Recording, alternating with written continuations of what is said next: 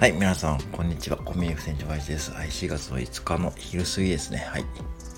えー、今日はなんか子育てパパさんがですね、あの読書の配信の1年ということで、えー、おめでとうございます。はい、私もスタンド FM を始めた頃から、本当に聞かさせてもらっていてですね、多分ファンの方も多いですしですね、まあ、SPP になられてですね、はい、ますますご活躍されているところで、本当にあの、すごい、あの、心地がいい配信されていた私はファンなんですけども、はい、本当おめでとうございます。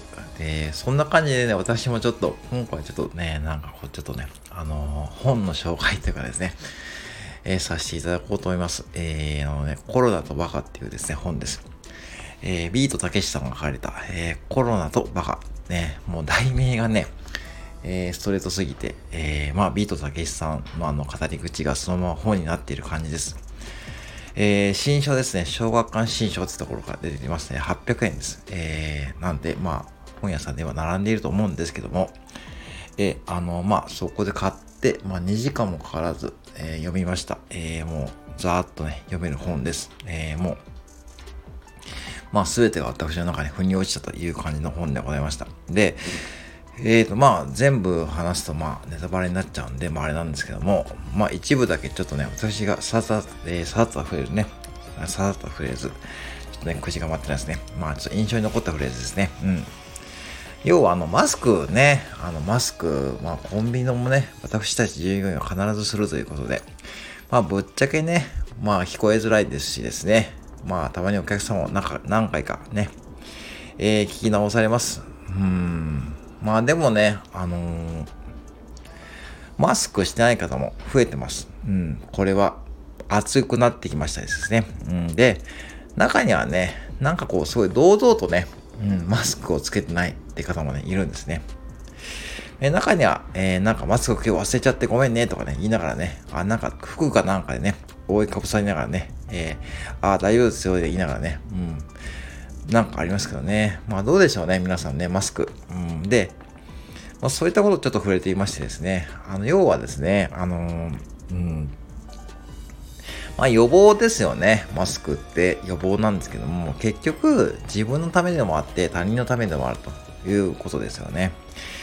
人様に移さないようにするためのマナーだということですね。うん、これね、確かにそういった視点でなかなかね、語り口が、まあ、ある意味、ない、あるようでない感じでね、語られていました。うん、確かにそうだなと思いました。だから、なんでしょうね。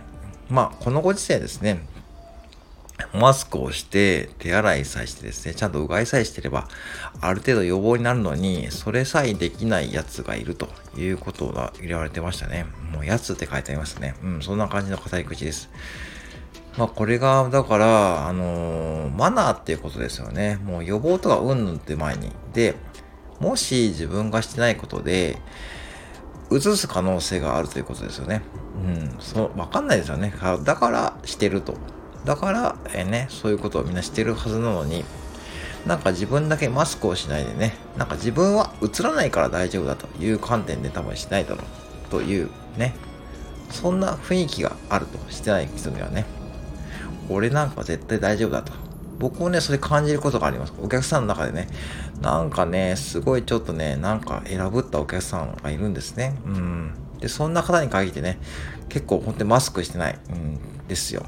うん。でね、なんかそんな感じがする。まあ、パスレって結局人間性ってことで人間性なのかなって思います。だから、ぶっちゃけマスクってもうもうどこでも手に入りますし、もううがい薬とかね、あの予防策もいろいろ出てる中でね、相変わらずしない方も多いです。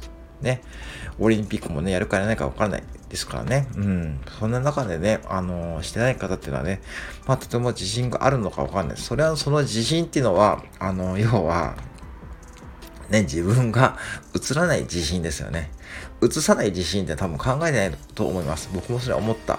うん。だから、別にこうマスクをしてないからといってですね、別にその人をですね、別にこうね、例えばそんなお客様が来たとしても、別にこうね、ちゃんとレジの接客はしますけども、やっぱりね、心の中ではですね、なんかちょっとこの人大丈夫って僕は思っています。うん、正直なところ言うと。